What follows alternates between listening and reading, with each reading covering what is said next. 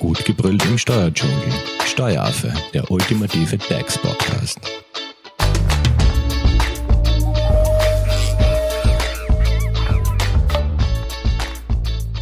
Hallo und herzlich willkommen beim Steueraffen. Rechnungswesen, Buchhaltung. Jeder weiß quasi, was das ist oder ist schon einmal in Kontakt gekommen mit Belegen und einer Buchhaltung, Buchführung. Zumindest im Unternehmertum ist diese ganz, ganz wichtig. Und ähm, heute, in der heutigen Podcast-Folge, möchte ich mit unserer Expertin, die hier im Studio ist, das ist nämlich die Elisabeth Wilhelmi von der Hoferleitinger Steuerberatung, einen Crashkurs in der Buchhaltung machen. Hallo Elisabeth. Hallo, danke für die Einladung. Elisabeth, starten wir vielleicht ganz kurz einmal mit der Frage, warum benötigt ein Unternehmen überhaupt ein Rechnungswesen? Also Rechnungswesen ist eigentlich ganz, ganz wichtig, weil es dient der Planung, der Steuerung und der Kontrolle des wirtschaftlichen Gestehens eines Betriebes. Und ist jetzt ein Rechnungswesen quasi gleichzusetzen mit Buchhaltung? Also ist Rechnungswesen gleich Buchhaltung? Nein, ist es zwar schon, die Buchhaltung ist ein Teil des Rechnungswesens, also damit startet das ganze Rechnungswesen. Das heißt, wichtig ist, dass man einmal weiß, was das Rechnungswesen ist und das zweite ist der Start, der Beginn ist einmal die Buchhaltung. Das heißt, das Ordnen und chronologische Ordnen der Unterlagen, der Belege, damit man daraus überhaupt einmal eine Basis für das Rechnungswesen schaffen kann. Also welche Grundlagen muss ich jetzt berücksichtigen, wenn ich mir so ein Rechnungswesen aufbauen möchte? Also wichtig ist einmal, dass ich weiß, wofür ich es überhaupt mache. Wichtig ist einmal, dass ich weiß, wie muss ich einer Finanz gegenüber auftreten, was muss ich dafür sammeln und wie kann ich es dann überhaupt einmal über auswerten und daraus etwas Sinnvolles zu machen. Gut, vielleicht starten wir dann einfach mit der Frage, weil das, dieser Begriff ist mir in meiner äh, Vorabrecherche natürlich auch ähm, häufiger begegnet, nämlich die einfache Buchführung. Was ist jetzt darunter wieder zu verstehen? Also was ist diese einfache Buchführung? Ist es der Start des Rechnungswesens oder? Naja, also man muss schon einmal unterscheiden, bin ich überhaupt gehörig, ist mein Unternehmen, gehört es zu, in die doppelte Buchführung oder in die einfache Buchführung? Es ist wichtig, also mal alle Unterlagen, die ich habe, zu sammeln und sie chronologisch dann ähm, zu sortieren. In der einfachen Buchhaltung äh, brauche ich jetzt nur eine Liste darüber führen und sie erfassen. Das heißt, ich ordne ordentlich zuerst einmal nach den Kassenbelegen oder Barbelegen, nach den Bankauszügen mit den dazugehörigen Eingangs- und Ausgangsrechnungen. Bei der doppelten Buchführung äh, brauche ich zusätzlich noch alle Eingangs- und Ausgangsrechnungen gesondert brauche dann ein Kassenbuch, das ich führen muss, ein Fahrtenbuch, sollte ich ein Fahrzeug betreiben und dann natürlich ganz wichtig die Bank. Aber das erscheint mir natürlich so, dann sage ich, okay, mache ich nur einfacher, weil es ist ja weit weniger kompliziert. Das stimmt, aber das Gesetz gibt uns gewisse Vorgaben dafür, was darf ich als einfache Buchhaltung führen und was muss ich in der doppelten Buchhaltung. Das heißt, das darf ich mir nicht selber aussuchen. Nein, leider nicht. Das ist nicht möglich. Aber prinzipiell kann man sagen, okay, man startet mit der einfachen Buchführung und ab einem gewissen Zeitpunkt, den du mir sicher jetzt sagen kannst, ab wann ist man quasi in der doppelten? Also, ab wann wird es kompliziert? Genau, also ab wann wird es kompliziert? Von Anfang an wird es kompliziert, wenn ich jetzt zum Beispiel eine Kapitalgesellschaft betreibe, eine GmbH oder eine AG, aber auch Personengesellschaften wie eine Kommanditgesellschaft, eine offene Handelsgesellschaft oder eine GmbH und Co. KG. Aber auch wenn ich mein Einzelunternehmen äh, in zwei aufeinanderfolgenden Jahren mit einem Umsatz von jeweils 300.000 Euro pro Jahr überschreite. Das betrifft den Umsatz und nicht den Gewinn. Dann bin ich auch wieder nach dem Gesetz buchführungspflichtig und zwar in der doppelten Buchhaltung. Okay, aber kehren wir mal wieder zurück zur einfachen Buchführung. Wann darf ich die jetzt anwenden? Als Einzelunternehmer, wenn ich eine Einnahmenausgaben- oder Einnahmenüberschussrechnung machen kann vom Gesetz her, dann kann ich auch eben bis zum Schwellenwert eine einfache Buchhaltung machen. Also die einfache Buchführung ist sicher die einfachere Form erlaubt aber jetzt keinen äh, Vermögensvergleich. Das heißt, einen Vermögensvergleich zu wissen, was habe ich am Anfang des Jahres besessen an Werten und was habe ich am Ende des Jahres besessen. Diese Möglichkeit habe ich nur eingeschränkt bei der einfachen Buchführung. Bei der doppelten Buchführung habe ich da eine genaue Übersicht darüber und kann daher genau den Wert und auch den Gewinn meines Unternehmens, also der Zuwachs an Vermögen genau messen. Das heißt, eigentlich bringt eine doppelte Buchführung mehr Vorteile oder mehr Klarheit und Übersicht. Genau, es ist einfach detaillierter. Ich kann genauere Ding, die Dinge ablesen. Ich weiß, wie steht mein Unternehmen da. Und das ist oft sehr sinnvoll und auch sehr wichtig. Du bist auf der Suche nach einem Steuerberater? Dann bist du bei Hofer Leidinger Steuerberatung gut aufgehoben. Nutze jetzt die Möglichkeit eines kostenlosen Erstgesprächs. Denkbar machbar. Mehr dazu unter www.hoferleidinger.at. So, wir sind zurück nach einer kurzen Unterbrechung. Jetzt geht's natürlich um die Frage Rechnungswesen, Buchhaltung. Wie gehe ich es an? Was muss ich jetzt tun? Welche Instrumente brauche ich, um mir ein Rechnungswesen aufzubauen? Elisabeth, wie starte ich? Eigentlich ganz einfach. Ich nehme mir einen Ordner, der kann digital sein, der kann jetzt auch in Hardware bestehen, also einen ganz normalen Tischordner und ordne meine Belege nach verschiedenen Bereichen. Das heißt, ich scanne sie ein. Wenn ich es digital mache, scanne ich es ein oder ich kann sie mir. Ich ähm, habe digitale Rechnungen. Genau, ich habe digitale Rechnungen, dann wäre es ja von Vorteil, wenn ich diese digitalen Rechnungen in dafür extra benannten eigenen Ordner ablege, so dass ich jederzeit die Unterlagen wiederfinde und den Beleg dann zuordnen kann. Und welche Belege muss ich jetzt sammeln? Oder quasi gibt es da irgendwie bestimmte, kann, muss ich vom Tankzettel bis zum Einkauf, also oder für Honorare, welche, welche Belege geht's also, da? Ganz wichtig ist es, dass man einmal alle Ausgangsrechnungen, die chronologisch gesammelt sind und auch der Reihe nach die Nummern vergeben hat. Mhm. Also ich starte mit eins, wie immer ich es vorher benenne. Und es muss nachvollziehbar sein, dass es wirklich eine durchgehende Reihenfolge aus Ausgangsrechnungen sind. Mhm. Also das Rechnungen, ist, die ich stelle. Genau, Rechnungen, mhm. die ich stelle. Das zweite sind die Eingangsrechnungen. Das heißt, alles, was ich an Rechnungen bekomme, mhm. sammle ich. Und diese wiederum teile ich auf in Barrechnungen und in das, was über Kreditkarten beziehungsweise über das Konto bezahlt wird. Okay, nehmen wir an, ich habe jetzt da alle Eingangs- und Ausgangsrechnungen in einem digitalen Ordner gesammelt. Ähm, wie geht's weiter? Ich teile jetzt die Eingangsrechnungen beziehungsweise auch die Ausgangsrechnungen eben auf.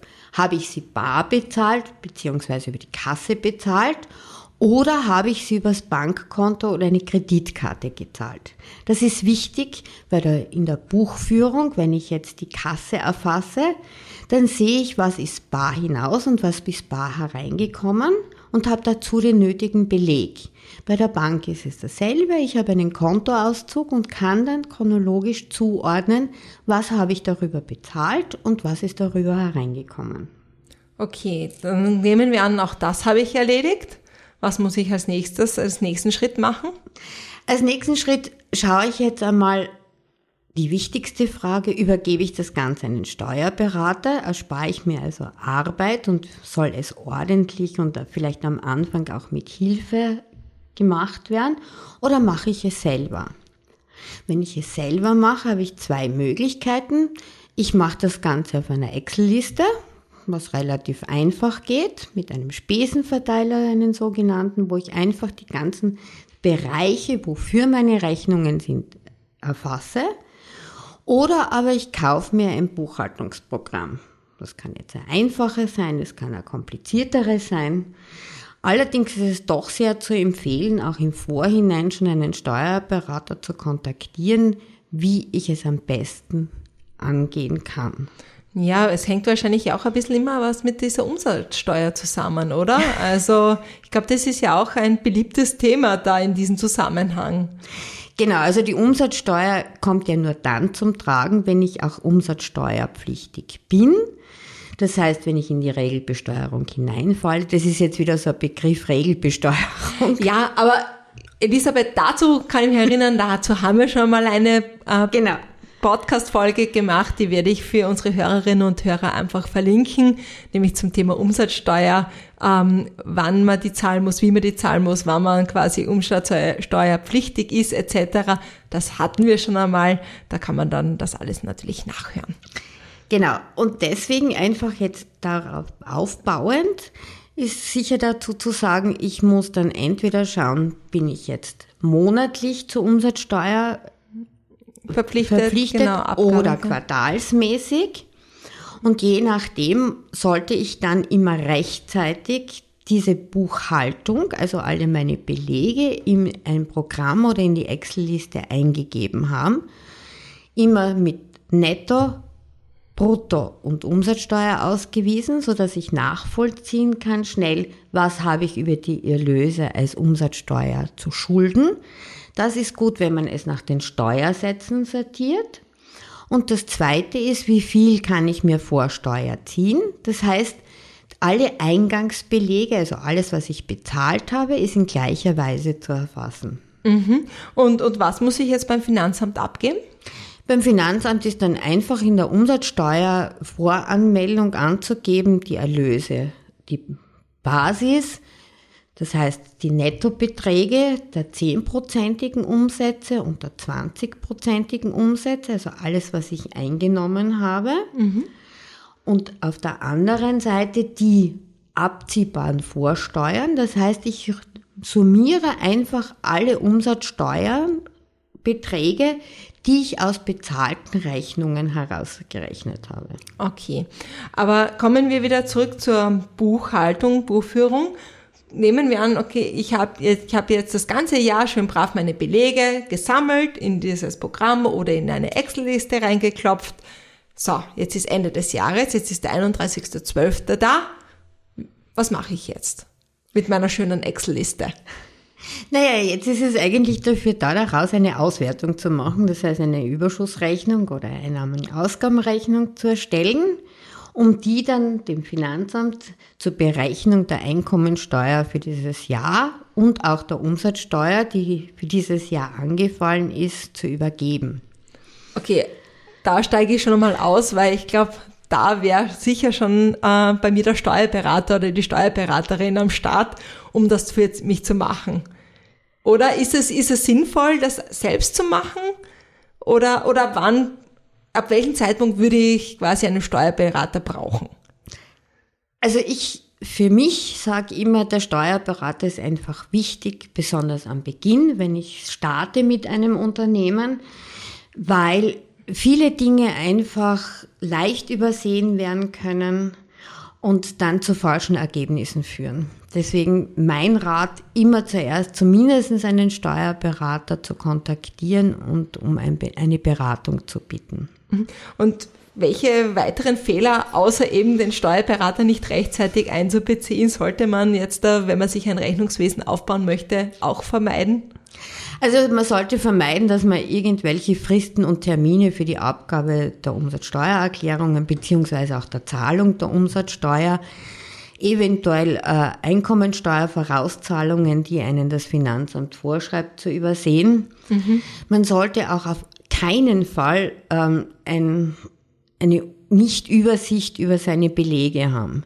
Das Finanzamt ist sehr oft dazu geneigt, die Belege dann auch zu fordern, um einen Beleg als Beweis für die Zahlung oder für die Einnahme zu haben. Das heißt, ich muss meine Belege auch aufbewahren. Also es reicht nicht, wenn ich in das, das Programm das reinklopfe in meine Excel-Liste und sage, ja, das ist mein Beleg und, und tschüss und der, der wandert in den Müll oder quasi in den digitalen Papierkorb. Nein, also das sollte man auf alle Fälle vermeiden. Die Aufbewahrungsfristen sind sieben Jahre beziehungsweise 30 Jahre, wenn es um Grundstücke geht. Also wenn ich jetzt ein Betriebsgrundstück habe oder ein Grundstück für Vermietung und Verpachtung, dann ist auf alle Fälle darauf zu achten, dass die auch noch in diesem Zeitraum wirklich zur Verfügung stehen. Aber wäre es dann egal, ob das jetzt in Hardcopy oder in digitaler Form ist? das ist egal. Das heißt, aufbewahren, ordnen, dass ich es immer griffbereit habe. Genau, das wäre also sehr von Vorteil, weil die Finanz sonst dann unter Umständen sehr unangenehm werden kann, indem sie Schätzungen vornimmt. Ähm, sonst noch irgendwelche abschließenden Tipps, wenn man quasi sich mit der einfachen Buchführung beschäftigt? Ja, denke ich schon. Und so der wichtigste Tipp ist, das richtige Maß des Zeitaufwandes für die Buchhaltung zu finden. Okay, das heißt, was ist das da heißt, deine Empfehlung? genau, also man sollte sich nicht nur darauf konzentrieren, äh, alles jetzt für die Buchhaltung an Zeit zu investieren, was auch leider Gottes viele machen und dabei sein Basisgeschäft zu vernachlässigen. Ja, das ist nämlich eine Arbeit, glaube ich, die auch keiner gern macht, oder? Ja, genau. Ja. Das ist etwas. Und oft aus Angst heraus passiert ja auch das, dass man dann einfach zu viel Zeit in die Buchhaltung investiert. Mhm. Vor allem, wenn man sich immer ein bisschen vor sich her schiebt und sich denkt, ja, nächste Woche, übernächste Woche irgendwann mache ich das und dann lagert schon so ein Stapel Belege, gell? Genau. Auf der anderen Seite, das führt dann zum zweiten Problem, dass man sich gar nicht, weil man so weit hinausschiebt, sich gar nicht darum kümmert und man dann am Jahresende dasteht vor einem riesen Berg und eigentlich auch nicht mehr weiß, wo die Belege sind. Ja. Deswegen rate ich auch immer, nehmt euch eine Schuhschachtel oder einen Schuhkarton, wo man mal als erstes wirklich alle Belege hineingibt, sodass sie auf eines gesammelt sind. Oder oder einen digitalen Ordner, weil Aber ich auch denke mal, genau. gerade als Unternehmer, man kriegt ja kaum noch Rechnungen in Hardcopy-Form. Man kriegt es als PDF, ne? per genau. Mail zugeschickt. Aber auch dann eben sollte auch sein digitaler Schuhkarton da sein. Ja, der digitale Schuhkarton. genau. Alles einmal reinschmeißen. Genau, alles hineinzuschmeißen und vielleicht aber auch zu beschriften, was es ist kurz. Mhm. Weil es ist immer sehr schwierig im Nachhinein dann festzustellen, ja, was war denn da überhaupt drinnen, ob jetzt in dem Mail oder in dem PDF. Aber so kann ich das relativ schnell nachvollziehen und es dann auch ordnen und im richtigen Ordner ablegen. Perfekt. Also Ordnung ist das halbe Leben, so der abschließende Tipp. Genau. Perfekt. Elisabeth, wenn es jetzt natürlich noch Fragen gibt äh, zum Thema Buchhaltung, wie gehe ich es an, wie kann man dich am besten erreichen? Na gut, also am besten kann man mich unter E-Mail erreichen unter graz hoferleitinger.at. Perfekt. Und natürlich auch an euch, liebe Hörerinnen und Hörer, wenn ihr Fragen an Elisabeth habt, ihr könnt uns gerne über unsere Social Media Kanäle erreichen. Ich leite die gerne weiter. Perfekt, dann Elisabeth, herzlichen Dank, dass du uns heute einmal so einen Überblick über die Buchhaltung oder wie ich es überhaupt angehen kann und was halt wichtig ist, gegeben hast. Und danke euch auch fürs Zuhören. Bis zum nächsten Mal. Danke und auf Wiedersehen. Tschüss. Das war Steueraffe. Wenn ihr noch Fragen, Wünsche oder Anregungen habt, nutzt die Social Media Kanäle. Den Steueraffen findet ihr auf Facebook und auf Instagram. Hinterlasst einfach ein Like oder einen Kommentar. Und wenn ihr keine Podcast-Folge mehr verpassen wollt, dann abonniert den Steueraffen in eurer favorisierten Podcast-App. Weitere Infos findet ihr auch unter www.steueraffe.at. Vielen Dank fürs Zuhören, bis zum nächsten Mal, wenn es wieder heißt, gut gebrüllt im Steuerdschungel.